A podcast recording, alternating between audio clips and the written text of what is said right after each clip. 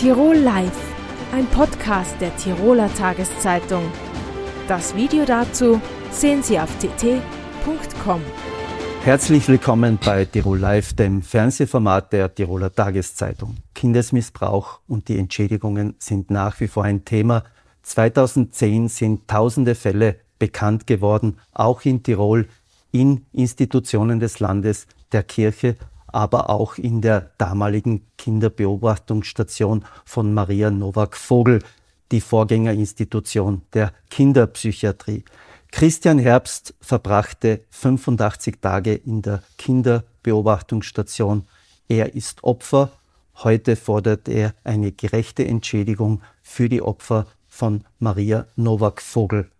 Im Landtag wird am Mittwoch ein entsprechender Antrag der Liste Fritz behandelt. Christian Herbst begrüße ich jetzt bei mir im Studio. Herzlich willkommen. Ja, sogar ebenfalls herzlich willkommen und danke für die Einladung. Herr Herbst, warum haben Sie sich entschlossen, offen über die Zeit bei Maria Nowak-Vogel zu sprechen? Ja, es war für mich selber relativ eine schwierige Zeit und auch danach. Und ich habe dann für mich selbst entschieden, ich gehe an die Öffentlichkeit deshalb, weil ich durch das vielleicht die Möglichkeit habe, anderen Opfern den Mut und den, eigentlich, ja, wie soll man sagen, den Mut zu bringen, zu sagen, du, ich will über diese Zeit ebenfalls sprechen. Es gibt viele, die das nicht machen. Ist das auch so etwas wie eine Therapie? Äh, ja, im weitesten Sinne ja, weil es, man weiß ja, wenn man halt über Sachen viel redet, kriegt man diese traumatisierten Emotionen relativ gut raus. Äh, Sie haben selber bei Pressekonferenz mitbekommen, es ist immer wieder, wenn man spricht, es kippelt die dann einfach. Gell? Das ist, und je öfter ich aber darüber spreche, umso leichter fällt es dann wieder. Sie haben damals gesagt, Sie wachen in der Nacht noch schweißgebadet auf. Was waren so die traumatischsten Erlebnisse? Ja, es ist eigentlich ein ständiges Angstsymposium dort oben gewesen. Du bist einfach nie gewusst, auch wenn du brav warst, hat es einfach einmal Schläge gegeben, du bist eigentlich immer überwacht worden, du warst eingesperrt, man hat dir einfach komplett deine eigenen Sachen äh, komplett beraubt. Also du warst nicht mehr, mehr Mensch, du warst einfach nur ein Objekt der Begierde der Frau Novak Vogel, die halt herumgetestet hat. Ich habe Spritzen bekommen, ich habe Medikamente bekommen. Ich war einfach, ja, man hat nicht gewusst, warum. Gell. Wie alt waren Sie damals? Ich bin genau einen Tag von meinem zwölften Geburtstag reinkommen und nach 85 Tagen wieder raus. Meinen zwölften Geburtstag hat es nie gegeben. Das sagen Sie, haben Sie ihn nachgefeiert oder auch, kann man ihn auch nachfeiern? Nein, ist nichts nachgefeiert worden, gar nichts. Das war einfach, zwölfte Geburtstag war tot.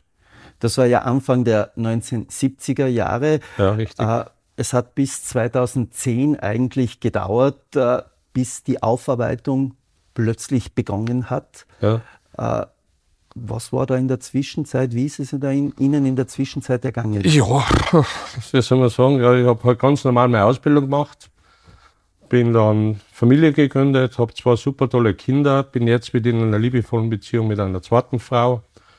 Und ja, es ist einfach das, du bist immer wieder munter worden, du hast bei gewissen Situationen Klack und du hast wieder die weißen Kittel gesehen, du hast die Ängste von damals plötzlich wieder gespürt. Man hat dann wieder überlegt, warum, wieso, weshalb, was habe ich eigentlich angestellt und das Ganze aber unter Absage des Landes. Das war das Beweis eigentlich, dass man so müssen hat, das Land hat dich dorthin gebracht. Aber das war natürlich auch System. Ja. Das ist, aber inzwischen ist es so, dass ich mich relativ gut wohlfühle und das Einzige, was man sagen muss, sind halt Menschen gebrochen worden, tyrannisiert, missbraucht, misshandelt und das bleibt picken, das ist traumatisiert einfach. Da kommst du nicht aus. Gezeichnet fürs Leben? Kann man so sagen, ja. Ich habe es jetzt wieder gemerkt, ich habe eigentlich immer gedacht, Sache erledigt, aber man merkt sie wieder. Es, ist, es kommt halt. Jetzt ist ja dann die Aufarbeitung so passiert, dass es gibt die Opferschutzkommission des Landes. Es sind ja. auch äh, mehr als 250 äh, Opfer von Maria Nowak-Vogel entschädigt worden. Sie haben erzählt, Sie haben 1000 Euro bekommen. Ja. Äh, jetzt sagen Sie, es braucht eine gerechte Entschädigung. Wie soll man das einordnen? Ja, es ist um Folgendes. Mir ist um das gegangen, wir sitzen in einer Gruppe beisammen. Der andere war drei Tage weniger lang wie ich und ist auch dann nach Hause gekommen und hat 15.000 Euro damals bekommen. Es war noch unter anderem Landesrat. Es ist dann die Frau Bauer gekommen, als Landesrätin für Sozial und plötzlich sind diese Sachen alle hinuntergegangen. Sie sind alle in den Keller gelaufen.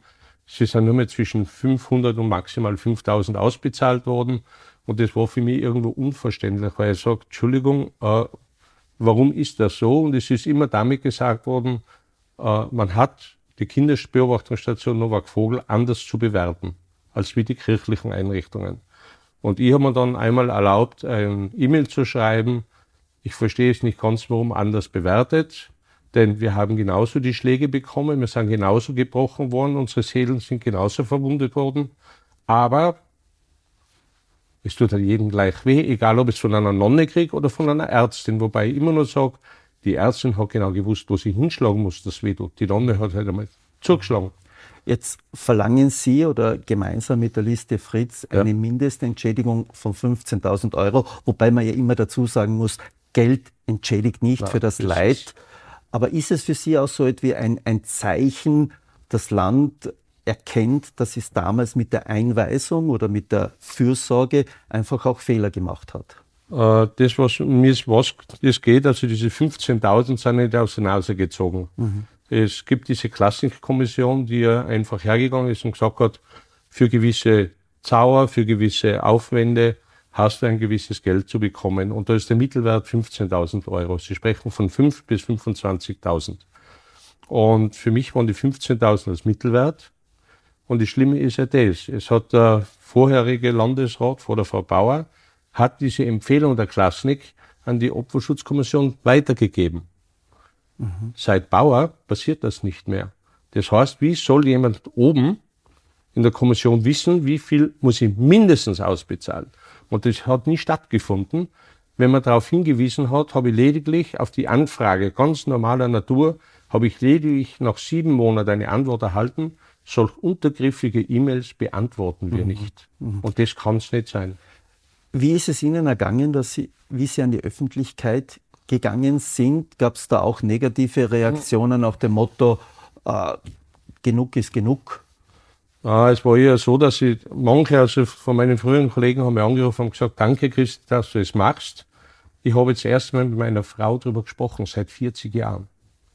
Er ist jetzt 25 Jahre verheiratet, hat erst mit seiner Frau gesprochen. Und alles andere war das, dass ich gesagt habe, ja, was tust du denn das an? Dir deine alten Wunden aufreißen, die dir zugefügt worden sind. Es bringt ja sowieso nichts, weil vom Land herrscht eh nichts. Jetzt gibt's ja mehr als 3400 Krankenakte äh, in dieser Zeit zwischen Mitte der 50er Jahre und Mitte der 80er Jahre, wo es dann geschlossen ja. worden ist. Eigentlich sind unter Anführungszeichen nur 250 entschädigt worden. Glauben Sie, dass viele sich gar nicht an die Opferschutzkommission äh, gewandt haben, viele ihrer Leidensgenossen? Ja, ist so. Ich habe selber zwei auch in der Gruppe, die gesagt haben, ich will mir das nicht antun, herzugehen und den ganzen Erfahrungswert, weil du musst einen Erfahrungsbericht schreiben. Wenn du, du gehst hin, du stellst den Antrag und dann solltest du, wenn geht, zwei Blatt A4 einen Erfahrungsbericht schreiben. Wie ich meinen Erfahrungsbericht schreiben müssen habe, habe ich genau 14 Tage dafür gebraucht. Heute, wenn ich ihn schreiben würde, brauche ich vielleicht nur einen Tag, weil ich bin drüber hinweggekommen. Nur die Kollegen sagen, es ist so schier, allein wenn ich jetzt wieder das gelesen habe, ist alles rausgekommen. Mhm. Und das hemmt natürlich viele, die sagen, ich will es nicht tun, es tut mir weh.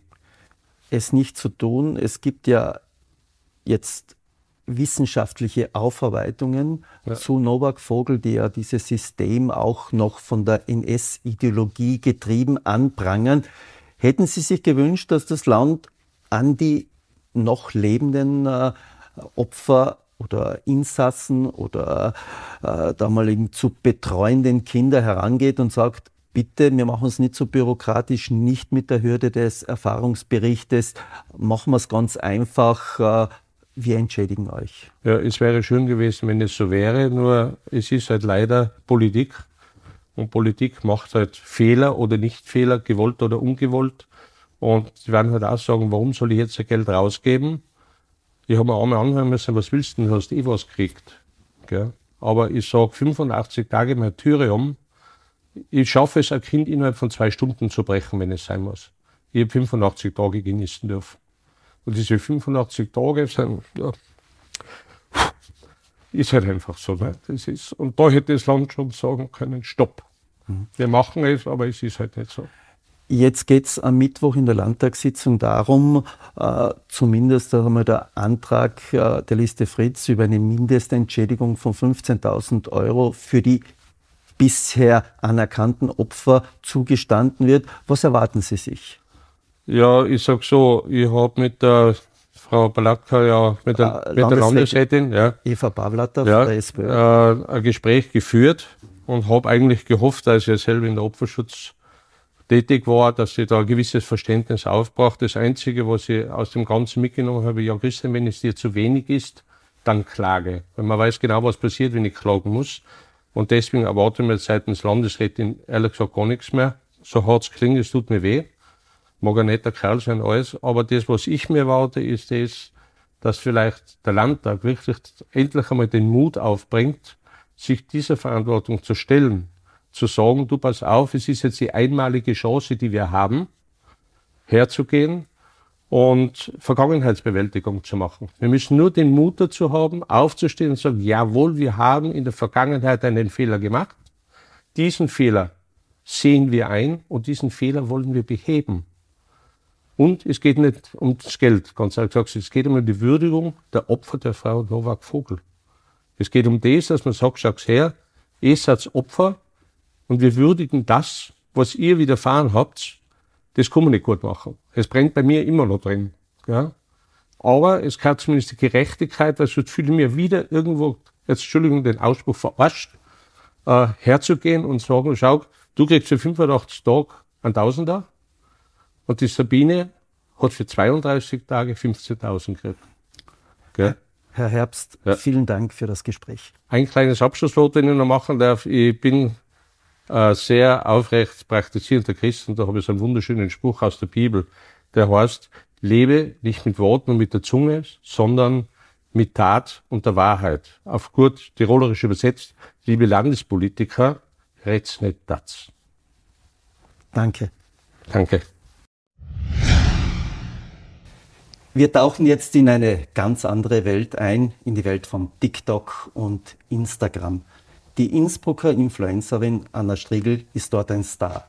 Mit 2,2 Millionen Follower auf TikTok und mehr als 382.000 auf Instagram. Aber Anna Striegel ist auch in die Reihe der Buchautorinnen eingetreten. Morgen präsentiert sie 101 gesunde Haartipps für gesundes Haar. Wie geht's einem damit, ein Star zu sein? Wie geht sie mit Hass im Netz um und wie weit muss man gehen, um die Anzahl der Follower zu erhöhen? Das frage ich jetzt Anna Striegel bei mir im Studio. Herzlich willkommen. Danke für die Einladung. Frau Striegel, wie geht es einem damit, wenn man sein Innerstes immer nach außen kehren muss? Also wichtig ist ja hier zu unterscheiden zwischen dem, was ich mache. Also ich, mein, ich verstehe, dass Leute gerne dann sagen, okay, Influencerin ist der Überbegriff, äh, da ordnet man mich dann ein. Aber ich glaube, für mich war nie das Ziel, Videos zu machen, um davon zu leben, um Influencerin zu sein, sondern mein Hauptziel war, dass ich immer gemerkt habe, ich möchte meine Sicht der Welt und der Dinge mit den Menschen teilen, weil ich das Gefühl habe, die kann vielen helfen. Und vor allem durch dieses Offene und diese, dieser Mut, den es braucht, um zu sagen, du, ich habe manchmal richtig schlechte Phasen, ich hatte Suizidgedanken, ich fühle mich oft einsam. So, das sind Themen, die in unserer Gesellschaft selten thematisiert werden. Und das heißt, für mich steht im Vordergrund wirklich die Menschen, die ich damit erreichen kann und weniger, dass ich dadurch jetzt Follower bekomme. Also klar ist das auch schön und ein Teil von einem Geschäftsmodell, aber steht nicht im Vordergrund für mich. Ist dann überhaupt der Begriff oder die Bezeichnung Influencerin der richtige? Also für viele vielleicht schon, weil sehr viele auch bewussten, sehr ja, ähm, ausgewähltes Bild von sich zeigen online. Man kann ja sehr leicht alles wunderschön wirken lassen, als wäre das Leben nur Rosen und traumhaft. Und ich glaube, ähm, das ist dann vielleicht so das typische Influencer, was man kennt mit diesen wunderschönen Fotos auf Instagram, wo sich jeder denkt, oh, ich will auch mal wieder auf Urlaub irgendwo an die Malediven. Ähm, und ich glaube, bei mir ist eher dieses, ja, also ich fühle mich eher so dann im Bereich Video Creator, vielleicht auch so ja, Coaching kann ich nicht sagen, aber so, ich probiere halt den Leuten wirklich was mitzugeben. Wie viel Normalität steckt dahinter und wie viel muss man auch spielen? Trotzdem, als Sie gesagt haben, Sie versuchen so natürlich wie möglich zu sein. Ja. Also was häufig passiert ist, ich lebe ja auch ein Leben privat, in dem erfahre ich viel Dinge. Da wird mit immer gefilmt, so, da habe ich meine eigenen Themen jetzt auch ähm, mit äh, der Beziehung, die ich in der Öffentlichkeit habe, äh, mit der lieben Stella, die ich äh, bei Netflix kennengelernt habe. Und da passieren viele Momente für uns privat, wo wir uns dann überlegen, okay, wie können wir das nach außen kommunizieren, dass es für die Leute nachvollziehbar ist, dass wir transparent sind, was sind unsere Struggle, was sind unsere Themen. Und das heißt, wir erzählen dann halt über Dinge, die so passiert sind, aber wir können ja nicht alles immer 24-7 teilen. Ja. Was ist privat und was muss privat für Sie bleiben? Ich glaube, es gibt gewisse Punkte, die ich privat halte, wenn ich das Gefühl habe, etwas ist im Anfangsstadion. Wenn ich selber noch nicht weiß, wie fühle ich mich damit, wie geht's mir damit. Wenn ich da schon zu schnell öffentlich werde und sage, das passiert gerade, da stürmen eine Unmenge an Meinungen auf einen rein. Und wenn man selber dann noch ein bisschen wund ist und sich nicht sicher ist, boah, geht's mir da gut damit, dann behalte ich das noch so für mich. Also es ist so ein bisschen wie ein Baby, das man am Anfang schon noch sehr abkapselt von der Außenwelt und dann irgendwann sich denkt, okay, jetzt langsam können andere das auch sehen und beurteilen. Jetzt gab es ja auch ein bisschen Kritik äh, an dieser Beziehung mhm. mit Stella, wo manche gedacht, gesagt haben, naja, das stimmt gar nicht so. Ja, ja. Wie, was sagen Sie denen? Ja, was ich den Leuten sage, ist erstens, ich kann Leute nicht vom Gegenteil überzeugen. Es ist ja eher so, dass Leute immer einen neuen Ort suchen, um Unzufriedenheit zu channeln und rauszulassen. Mhm. Und in dem Sinne war ich dann halt gefundenes Fressen. Ähm, hauptsächlich deshalb, ist ein komplexeres Thema, aber der Hate, der kam ja gar nicht ursprünglich von den Leuten mhm. selber, also von meinen Followern, sondern der kam explizit von anderen Cast-Teilnehmern. Also ich ja. war ja in dieser Show und da muss man dazu sagen, sehr viele von denen waren sehr unzufrieden, wie sie danach ähm, ja, Follower generiert haben. Viele von denen hatten ja noch nicht wie ich eine Reichweite, die waren klein und die dachten, sie machen bei dieser Show mit und werden danach davon leben können, haben dann viele Follower und das war dann nicht so. Und als sie gesehen haben, Stella und ich verstehen uns gut und wir machen Videos gemeinsam, waren die so, boah, jetzt schießen wir gegen die, weil wir gönnen das denen nicht. Die waren selber unzufrieden und haben dann gemerkt, wenn sie was gegen Anna Striegel sagen, die ja schon bekannt ist, dann generiert das sau viel Reichweite. Also die Videos, wo gegen mich geschossen wurde, einfach weil ich schon eine öffentliche Person war, haben für sehr viel Aufmerksamkeit gesorgt und das haben die dann einfach die Chance genutzt, um dadurch Follower zu generieren, was bisschen eine sehr mhm. ungute Taktik war, aber ja. Jetzt haben Sie in Interviews auch ähm, diesen Begriff polyamorös ja. immer wieder verwendet. Ja. War das so etwas, wo Sie gemerkt haben, verstehen das die Leute eigentlich? Gerade in Tirol, wie ich habe einmal bei uns äh, diskutiert, äh, da gab es oft Fragezeichen, da gab es Antworten. Äh, verstehen das die Leute eigentlich? Nein, und das ist irgendwie der Grund, warum ich darüber sprechen möchte. Also das war auch so ein Baby. Wir haben das ja eben lang nicht geteilt. Die Kritik kam ja die ganze Zeit schon und wir wussten, wenn wir das besprechen, dann wollen wir uns wirklich damit sehr wohlfühlen. Und das heißt, als dann der Moment kam, wo man das geteilt hat, haben wir damit gerechnet, dass es auf ganz viel ja nicht verstehen wollen und ähm, ist auch okay. Ich denke mal, in unserer Gesellschaft wird von Filmen, von Religion, von Gesellschaft so sehr dieses Monogame forciert. Mhm. und ich glaube, da ist halt sowas einfach nur mal wichtig zu sagen, es gibt auch andere Formen. Ich sage ja nicht, dass es die richtige ist, aber sie ist einfach auch eine Möglichkeit. Ja in Tirol speziell. Das ist ja, äh, die eine sagen, es ist das heilige Land, andere sagen, wir sind konservativ. Wie erleben Sie als Influencerin Tirol? Also ich habe tatsächlich schon, bevor, bevor ich Influencerin war, Tirol natürlich als relativ ähm, ich, ich habe manchmal das Gefühl, es ist so ein bisschen abgegrenzt vom Rest der Welt. Wir haben so die Berge und wir sehen nicht so über die Berge raus. Und ich bin mit 17 dann das erste Mal reisen gewesen, wirklich weit weg, ähm, am Strand geschlafen, auf Hawaii, ähm, Island. Also so ganz viele verschiedene Kulturen und habe gemerkt, es gibt so viele Arten zu leben. Und solange man niemand anderem schadet und es einem selber gut geht, warum nicht? Dann kann man, kann, ich kann mir dann mega freuen für jemanden, wenn die Person sagt, ich feier in mein Flugzeug verliebt zu sein, gibt's ja auch Leute, die mhm. in Objekte verliebt sind. Denke ich immer so, ja, was ist ja schön, wenn, es der Person gut geht, damit klar kann ich's nicht verstehen, weil ich per se jetzt noch nie Gefühle hatte für so ja, ein Gegenstand. Aber es ist eine Option und ich finde es einfach schön zu sagen, ich bin offen und ich lasse Neues zu und ähm, schaue einfach, dass es mir gut geht und den anderen um mich herum. Und dann hätten wir, glaube ich, eine sehr schöne Welt, wenn das so wäre. Aber Sie leben ja in Tirol, ja. Sie leben jetzt in, in genau. Innsbruck. Genau. Und ist das für Sie auch ein Statement zu sagen, ja, ich bin in Tirol. Ja, ich liebe halt Tirol, aber ich glaube, die Gründe, warum ich Tirol liebe, haben für mich wirklich durch die ganzen Erfahrungen auf der Welt, LA, ich habe hab wirklich überlegt, auszuwandern und habe realisiert, dieses Wasser, diese Luft, diese Berge, die geben mir wirklich viel Halt, weil dadurch, dass sie ja schon sehr out there bin, ne? ich zeige sehr viel von mir. Und ich habe manchmal das Gefühl, die Berge, die geben mir so ein bisschen eine Struktur, wo ich mich wohlfühlen kann und irgendwie so einen Halt habe. Also ich merke, wenn da zum Beispiel einfach nur Himmel ist, weit und breit und nichts, dann merke ich, dass es mich ein bisschen beunruhigt. Und die Berge, die geben mir so ein bisschen inneren Frieden und deshalb, ja, liebe die Berge und bin eigentlich hauptsächlich deshalb hier. Also so vielfältig, wie Sie sich präsentieren, äh, ein bisschen Struktur braucht auch eine Influencerin? Ja, genau, schon. Welche Ziele hat man jetzt? Äh, Ziel, sind die Ziele auf Follower oder sagen Sie, äh, ja, noch mehr Reichweite, noch mehr Bekanntheit? Wo, wo ist da das Ende der Fahnenstange? Denkt man darüber nach? Ich glaube, um generell jeden Tag aufzustehen, man braucht als Mensch, zumindest ich für mich, gewisse Dinge, zu, de zu denen ich hinarbeiten möchte. Und bei mir ist aber die Mission, wenn ich sage, mehr Reichweite. Nicht, dass es mir besser geht und dass ich ein schöneres Leben habe, sondern dass ich sagen kann, ich erreiche noch mehr Leute, denen es vielleicht gerade nicht gut geht, die sich bei mir vielleicht inspiriert fühlen, die sich denken, oh, ich bin nicht alleine. Also das ist jetzt gerade ein großes Motto, dass ich das Gefühl habe, ich will Leuten das Gefühl geben, wenn sie gerade eine schlechte Phase haben, ihr seid nicht die Einzigen. Und vor allem bei jemandem wie ich, die nach außen hin ja ein schönes Leben führt. In Tirol, schöner Ort, hab ähm, jetzt eine tolle Beziehung, schau gut aus. Also ist mir ja auch klar, dass viele Mädels sich mit mir vergleichen.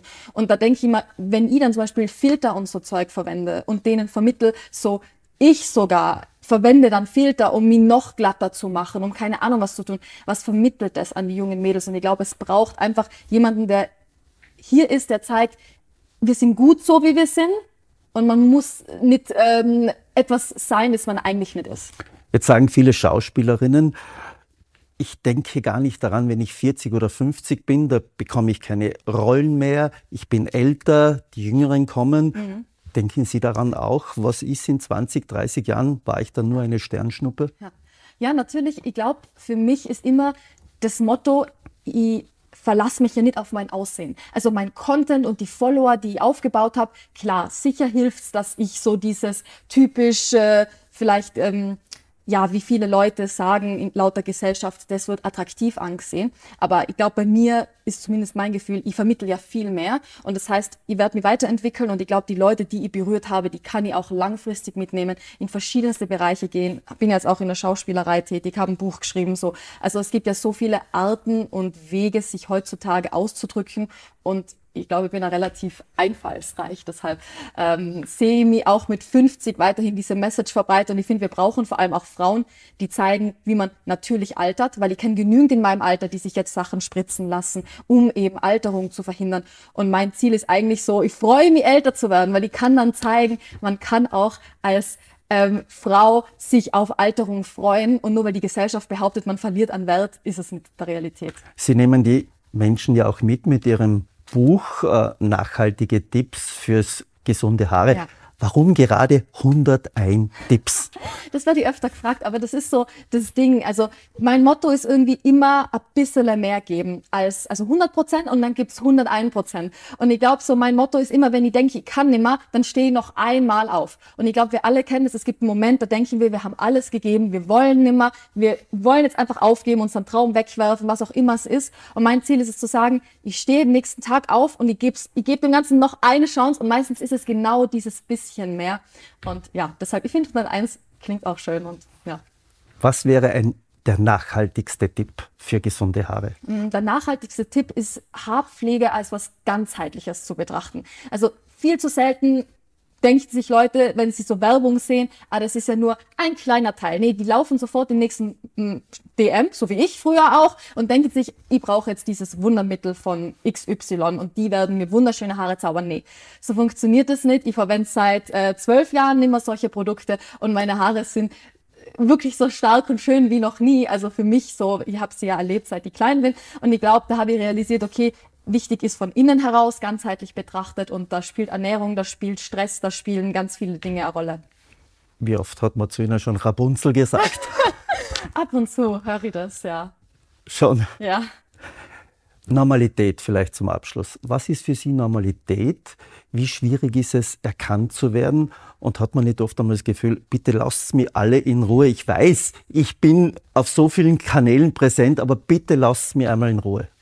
Ähm, Normalität ist etwas, das ich per se ja bewusst vermeide. Also ich bin ja sehr normal aufgewachsen und Gymnasium gegangen und habe immer gemerkt, in welche Schiene, ich habe ja auch studiert, ich könnte jetzt genauso einfach in einem Büro sitzen und ich habe so früh gemerkt, normal sein ist für mich wirklich nicht so toll.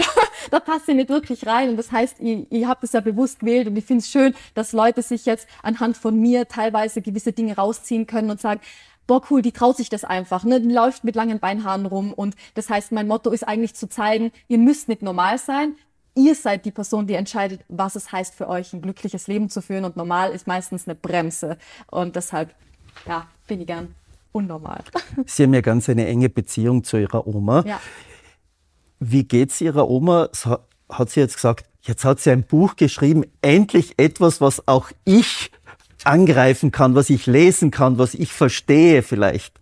Ja, also die Omi ist ja von dem her, finde ich, auch so schön, dass sie mit mir irgendwo zusammen harmoniert bei den Videos, weil sie ja auch schafft, glaube ich, ein bisschen die ältere Generation abzuholen und zu sagen, hey, nur weil ihr das Konzept noch nicht kennt, seid doch einfach offen. Weil die Omi, die versteht bis heute, ich rufe die manchmal an und sagt, wie viele Punkte hat denn jetzt das neue Video? Und dann muss ich sagen, Omi, das sind keine Punkte, das sind Aufrufe. Und ähm, trotzdem ist sie so neugierig und offen und ich glaube, das ist so eine Eigenschaft, die finde ich so besonders. Und jetzt mit dem Buch zum Beispiel, also die Omi hat da ja mitgewirkt, da sind ihre Tipps auch drinnen. Und tatsächlich, ich freue mich, ähm, die Bücher sind noch nicht ankommen für sie, aber morgen, glaube ich, wird auch das erste Mal sein, dass Omi so mal Leute trifft physisch, die auch sagen, boah, wir lieben dich, so du bist so cool, weil das kriege ja meistens nur ich unter den Videos, in den Kommentaren und da bin ich schon gespannt, wie es ihr geht, wenn sie dann das Buch so sieht, wirklich physisch und meine Follower trifft. Anna Striegel, Danke für das Gespräch. Viel Glück für die morgige Buchpräsentation. Das war Tirol Live für heute. Wie immer zu sehen auf dd.com und überall nachzuhören als Podcast. Tirol Live, ein Podcast der Tiroler Tageszeitung. Das Video dazu sehen Sie auf tt.com.